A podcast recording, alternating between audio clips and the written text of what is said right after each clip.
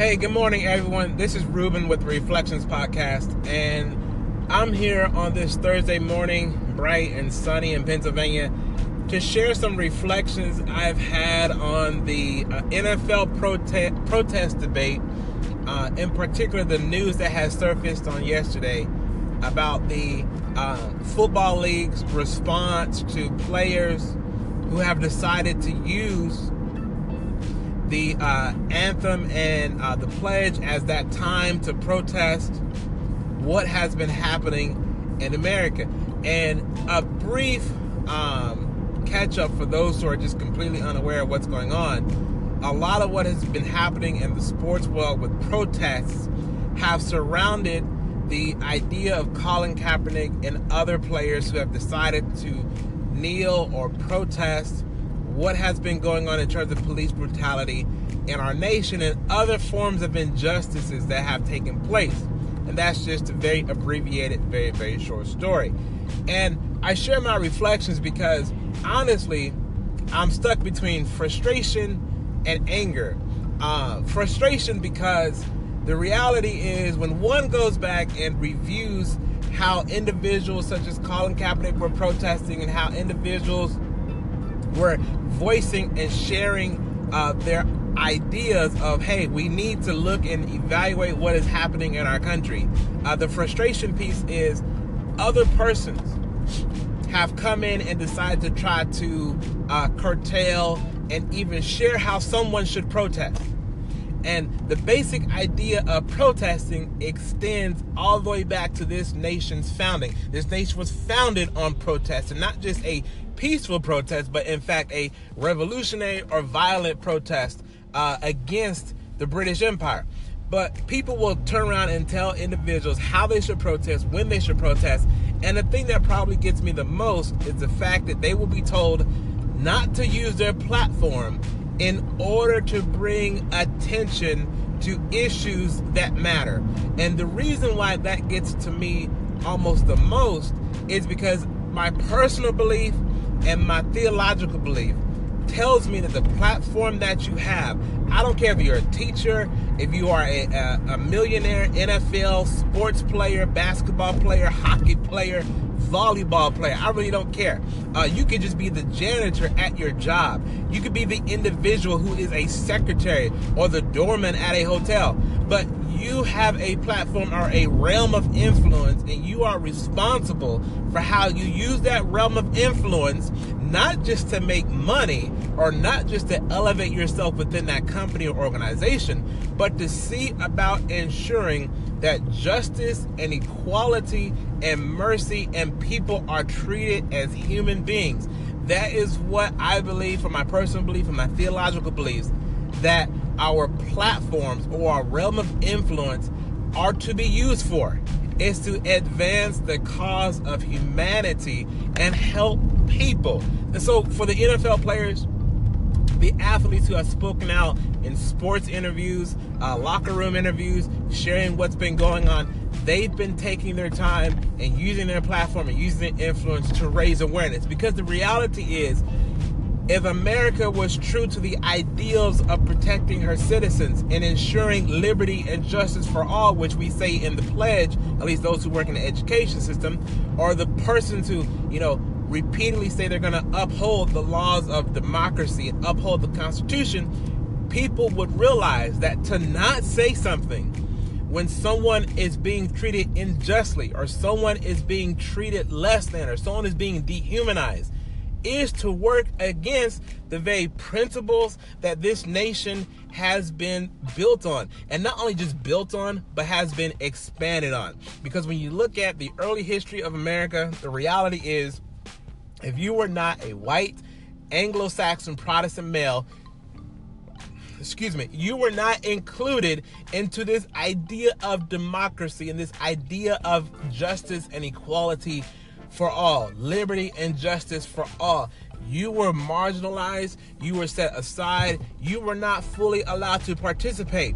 That's why protests such as these are so important because we already know our country has a history uh, intentionally and unintentionally of marginalizing people who deserve to be treated as human beings and deserve to have the full rights of any other citizen and to be able to engage in those rights without any crazy penalties.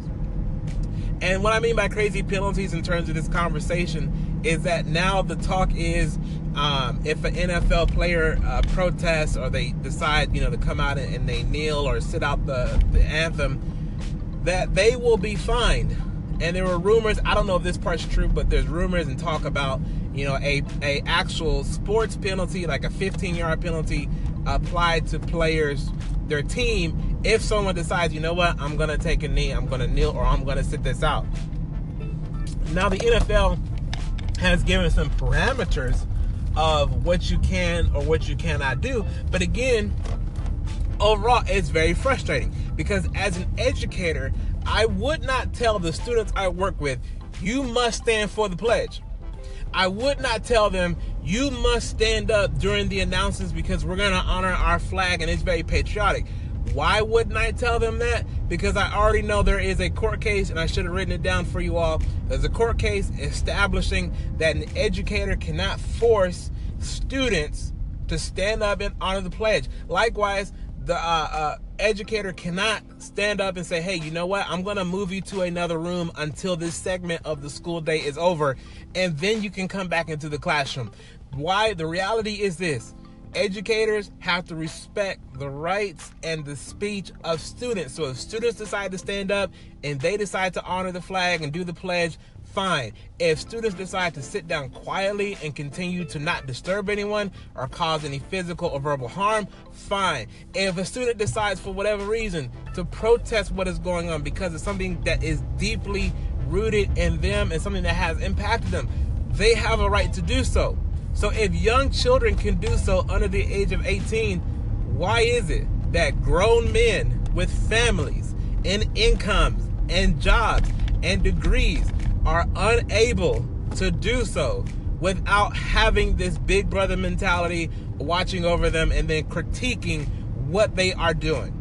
And to extend my conversation and rant even further, my mindset is this if the owners and coaches and support staff and whoever else helps make up these NFL teams who are off the field but are working behind the scenes in my mindset, if we are really looking for liberty and justice for all, then every person should be part of the process of ensuring liberty and justice for all. Meaning, if it is a young black boy, young black man, a black woman who has been killed in the streets by police brutality, and the evidence, the proof is there beyond the shadow of a doubt, which has been there multiple cases. I'm not going to go into it. The coaches, staff, heck, even the refs should take a knee in support of their fellow brothers who are also recognizing the injustices that are going on. It should not be that, oh, it is your problem. You need to fix it, or you need to deal with it, or you need to handle it on your time, not on the NFL's time. But if the NFL as an organization and an entity really cared about the humanity of their players and the fact of what their players are standing for, the NFL as an entire organization would speak truth to power and would continue to provide a platform for their players to say something and also educate the coaches and owners and other people behind the scenes to say something as well. Now, I know I'm being very idealistic with that, but again, that is how I'm thinking in terms of if people are really committed to this idea of democracy and this idea of liberty and justice for all. But look, uh, I could go on and on about this because the reality is what this decision in the NFL is saying is that it is okay for people who are not persons of color to protest and share their thoughts and share their ideas and not be penalized. Yet, when it is a person of color, particularly when it seems to be men of color, who are protesting and unifying and advocating on behalf of their community with the resources and platforms they have available, then it becomes a problem, and then uh, there are repercussions that are placed on these individuals uh, compared to other groups who are not persons of color and they are able to say or protest however they feel. But look, uh, what are your thoughts on this? You're more than welcome to do a call in and share on the app.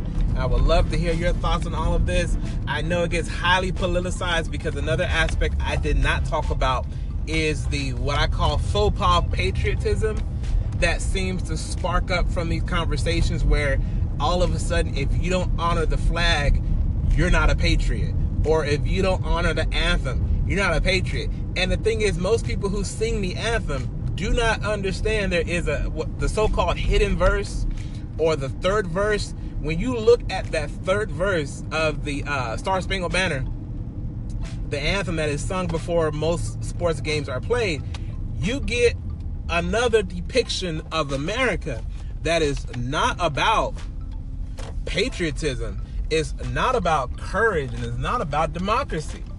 Um, and again, maybe I will share that in, in another post and in, in, another recording.